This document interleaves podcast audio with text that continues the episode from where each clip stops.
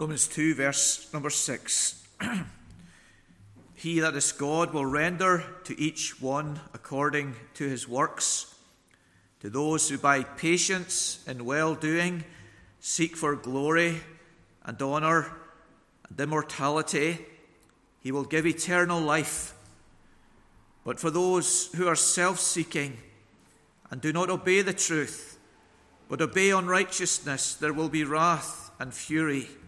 There will be tribulation and distress for every human being who does evil, the Jew first and also the Greek. But glory and honour and peace for everyone who does good, the Jew first and also the Greek. For God shows no partiality.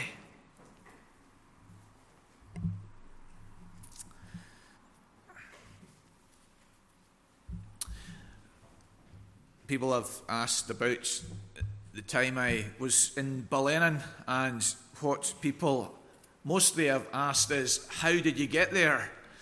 There wasn't so many questions about what the place was like or how many people were at the services.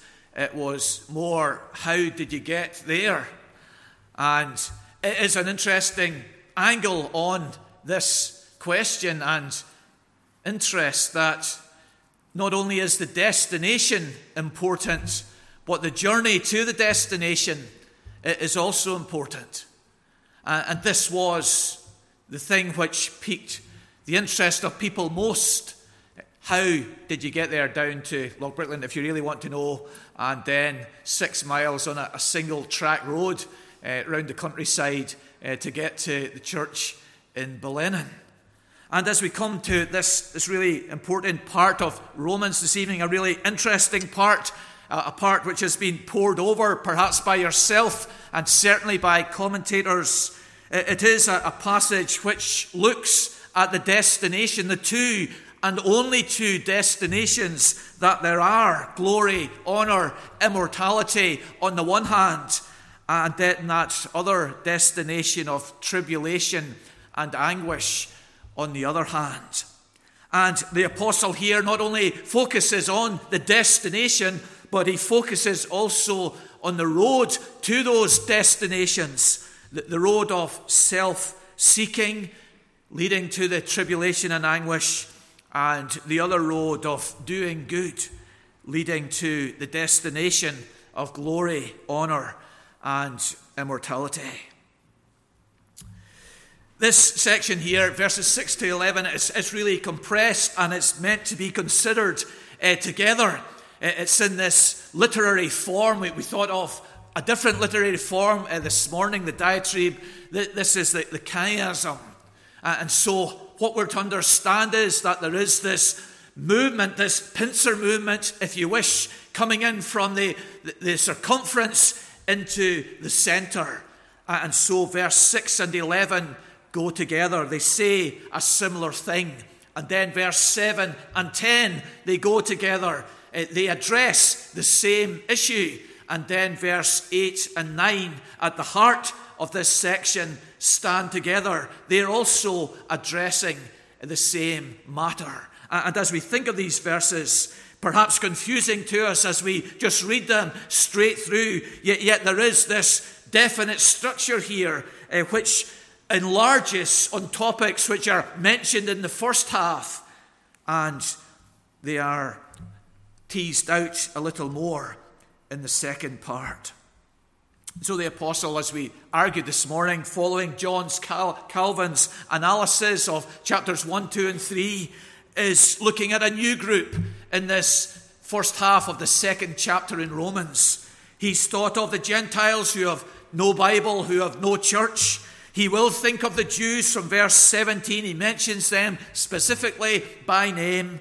But in this part, in between the wild Gentiles of chapter 1 and the religious Jews of chapter 2, is this other group, the moralists, the good living Ulster people who don't go to church, who don't read their Bible, but who try to be neighbourly, try to be upright, who will condemn the outrageous sins of our time and society and look back with longing to their youth and a better age and a better society of neighborliness, kindness, honesty, and trustworthiness.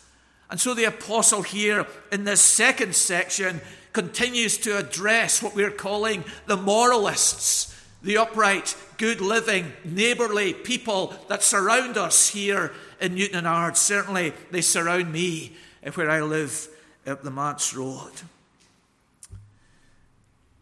And he is making this argument based in verse 6 and 11 that God will be impartial in the final judgment, that he will deal in a righteous way with us all.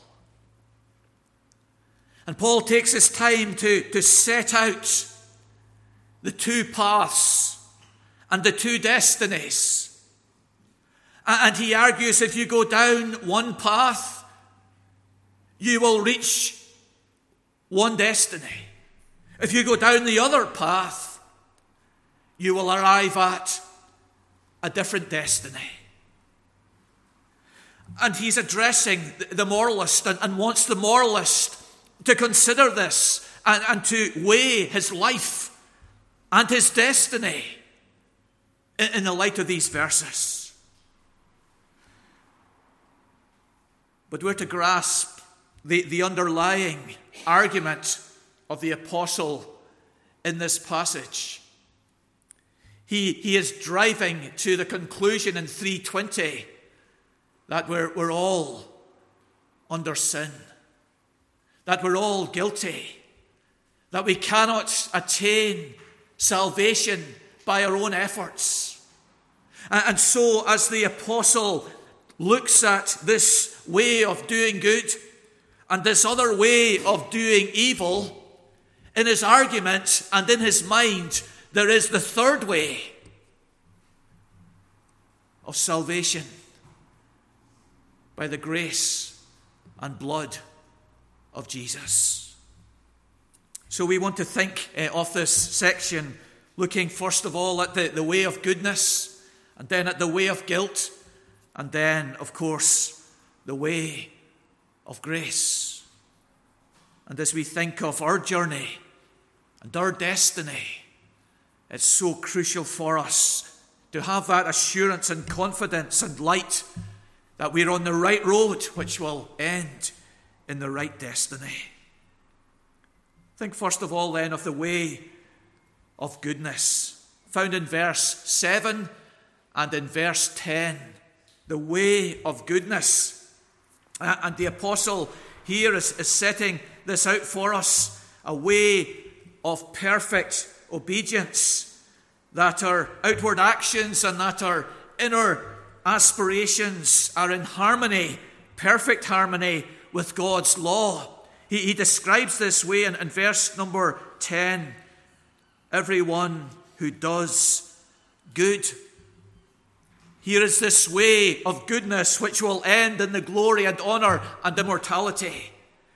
By good here, he's not just referring to the way we speak of Granny Brown, that she's a good soul, but it's in the way that Jesus used it when the rich young ruler came to him and said to him, "Good master." And Jesus pulls him up on this loose use of the word good and said, "There's none good but God." Goodness ultimately and supremely can only be ascribed to God, and the goodness spoken of here in verse 10 is a goodness which reflects and mirrors the goodness of God. And so it's not just kindness or neighborliness or trustworthiness which we would ascribe to someone being a good neighbor, but rather it's someone who's perfect, someone who outwardly and inwardly in mind and heart conforms to the perfect, holy, upright law of God. He who does good. Not 99%, not 51%, but 100%. He who always, he who only, He who perfectly, she who always does good. They will arrive at the end of that pathway in the glory and the honor and the immortality of the heavenly kingdom. The glory is the immediate presence of God, where he dwells in a special way. The honor is his approval.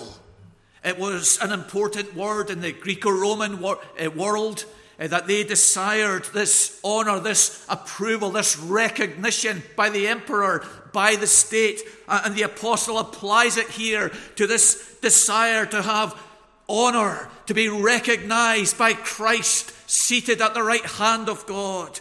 The one who does good is aspiring after that honor.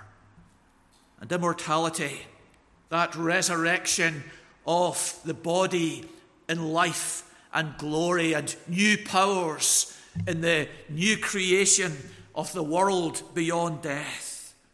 Here is the one who does good, always, only, as defined by God. They are seeking this honor and glory and immortality. Those of you who have to sit a driving test know that the pass mark in Northern Ireland for the theory element of the test is 85%. Those of us who are older didn't have such nightmares or high standards to attain unto. Few questions out of the highway code was all that we had. Can you read that number plate over there? It was a pretty easy test for us, but now it's far more stringent and exacting. But God's requirement here, the doing good referred to here, is not 85%. It's 100. And as we sit in church, as we stand in church, we know we're not on this road. Our best, our religious efforts are defective. Our singing of the Psalms, our minds all over the place. Our listening to the sermon, it's selective. Our praying, our mind wanders. Our loving one another in the church is not as it ought to be, and we know that, and we want to love one another more. We know that we are not on this road of doing good completely, fully, endlessly. We cannot attain such a standard. And not only does our own experience confirm that this is not the path that we are on, but God's word asserts that we are not on this path. Chapter 3 that we will come to asserts that there is none who continually does good. No, not one. So our question then is, what is the path that we are on?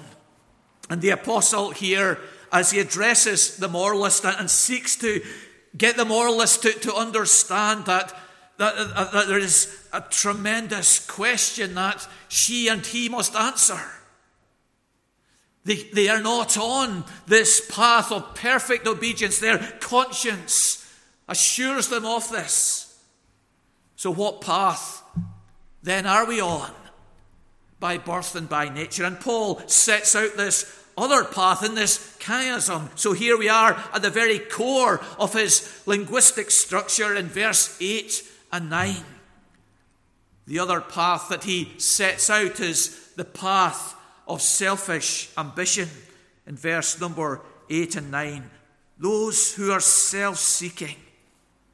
Self is at the very center of their choices and behavior.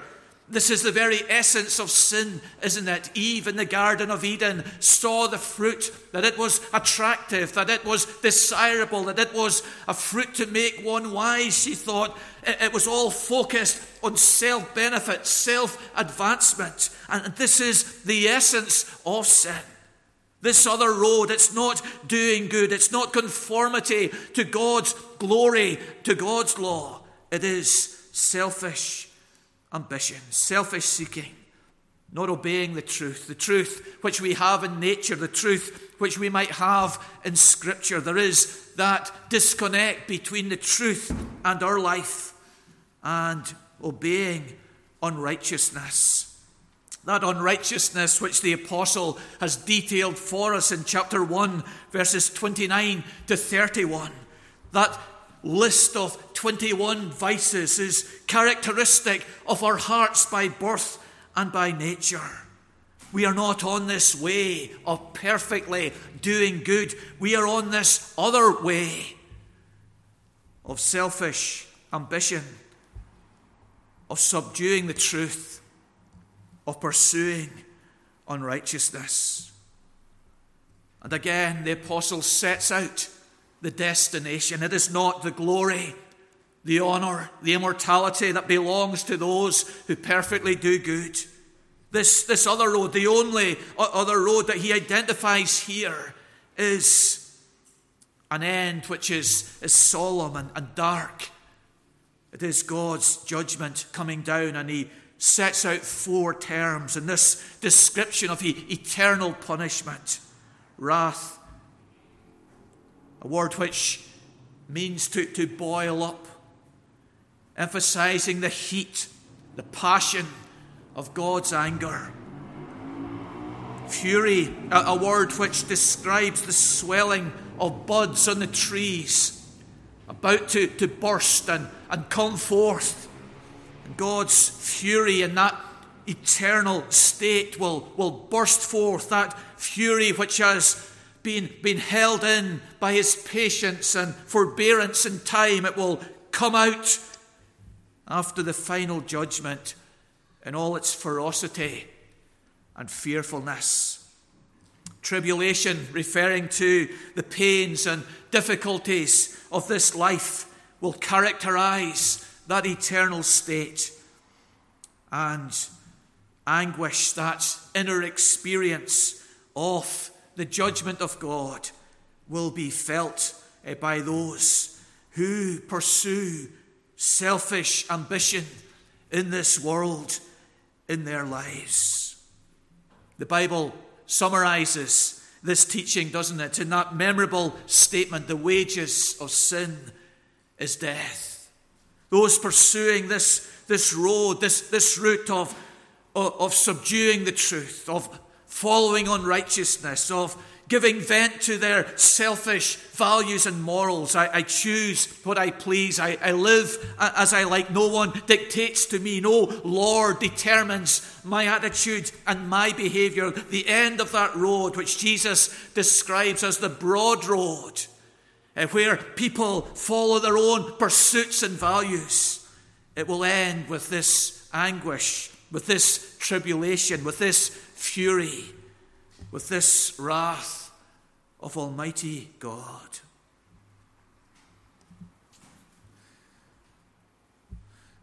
In one of Jesus' parables, the person who arrived in this state desired that a spirit would leave the realm of the damned and would appear to his family to warn them about this place of torment in which he had arrived.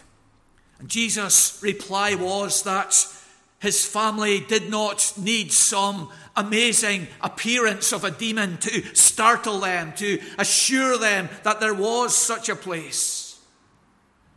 But they have the Bible to give them insight into the state of the eternal destiny of those who follow the selfish ambition, the subduing of the truth which every human being has, the embracing of unrighteousness which every human being knows God condemns and will judge.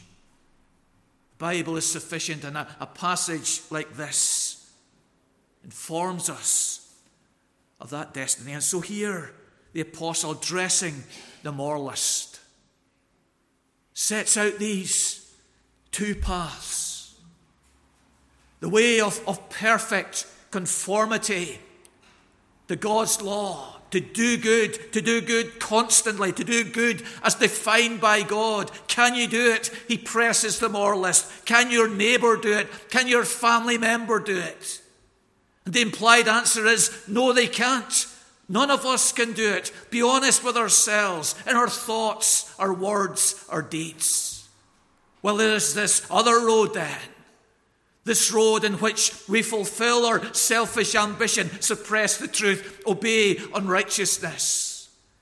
That's a road which leads to the judgment of God at the end. And the apostle is teeing up his argument for what he'll come to in the next chapter. That there is a third way, the way of goodness, the way of guilt, the way of grace. That the God who is just and the God who will show his justice at the end of time and the God who will give to every human being according to their works. If you're good enough, you'll earn heaven. But all of us cannot do that. We are guilty. And we will be condemned unless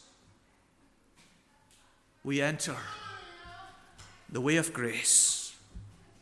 Unless we come by faith and repentance to Jesus Christ, who was sent from heaven, who lived that life of perfection and who died on the cross, taking our sins upon himself. And the apostle will use in chapter 3 that incredible and rare word in the New Testament, but common in the Old Testament, propitiation.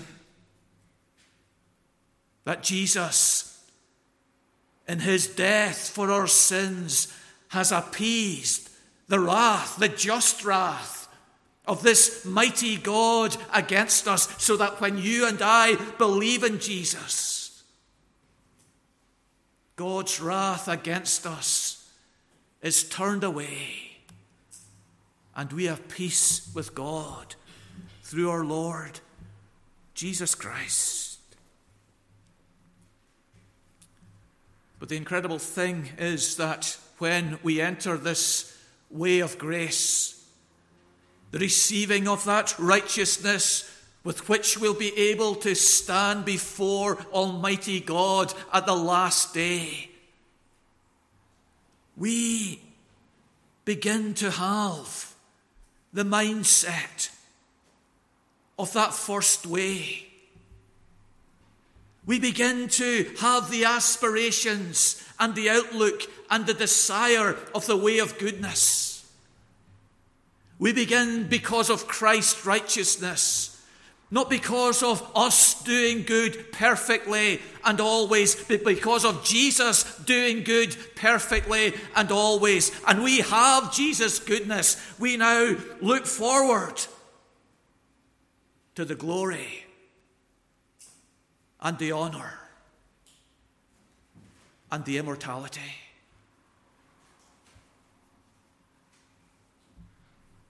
Are we living in that way? By his grace, we have moved from that way of guilt to that way of grace, of dependence alone on Jesus Christ, receiving his righteousness. And our hope, our aspiration, the bent of our life as now to be, seeking glory and honor and immortality. Are we living like that? Does that outlook, does that hope, does that anticipation impact the people that we are day by day?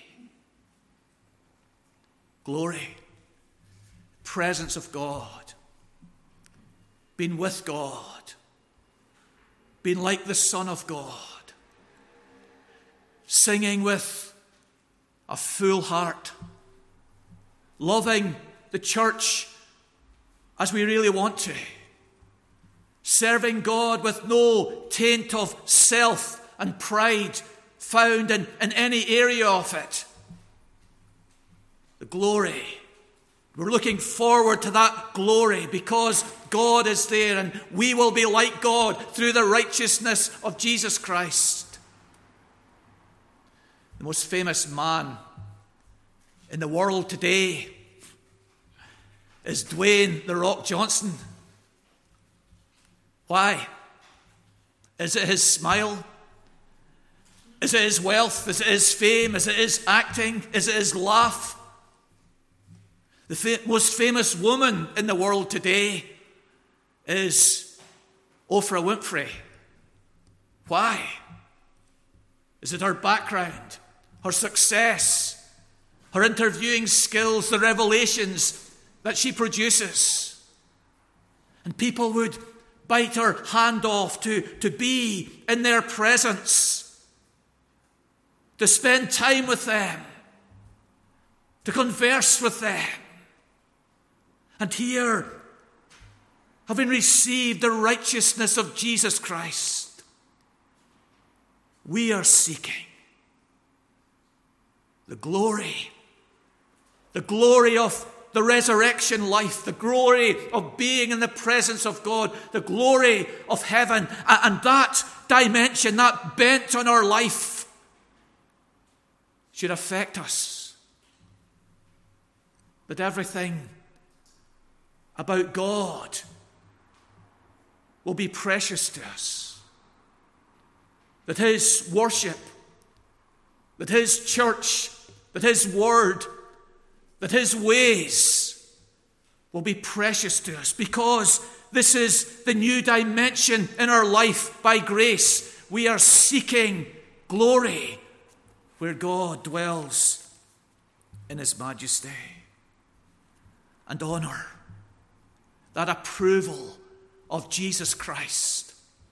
Those words from his mouth, "Well done, good and faithful believer." We are looking for that honour, and this should impact the way we live and the choices that we make. The car we buy, the house we live in, the clothes we wear, the way we manage our family.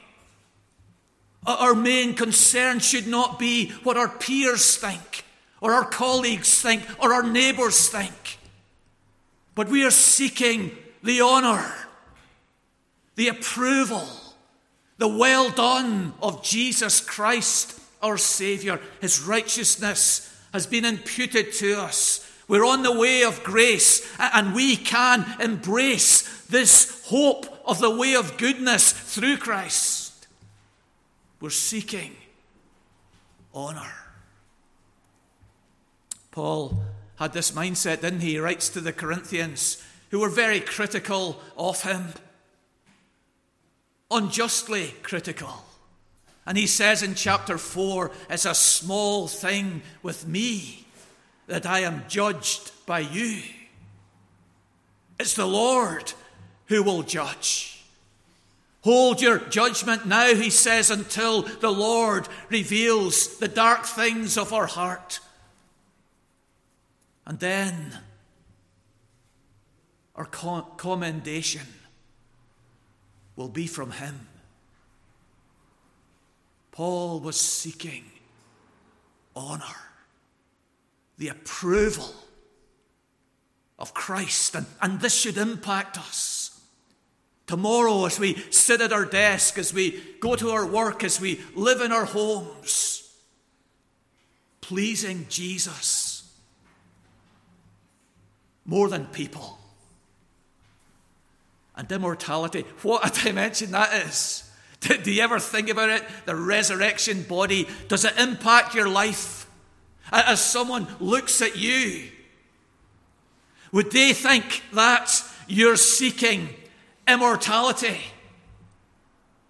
The way you look after your body, do you value this mortal body incredibly more than you would think about your immortal body? Some of us don't value our bodies enough, isn't that right? Our diet, our exercise. It's not what it should be. Other people value it far more than they ought to. But this dimension of the way of goodness, and our goodness is in Jesus, should impact us, that we are seeking immortality. A new book has come out. You might read it, you might not read it. It's entitled The Race to Live Forever. It's about freezing bodies just at the moment of death with the anticipation of reanimating them when cures for the illness for the person are discovered. And it is a great interest in individuals, in people, this idea of immortality and living forever. And here in Christ, we have this hope, assurance, and this should impact us. The apostles saying, we are seeking glory, honor, immortality, and it should impact our life here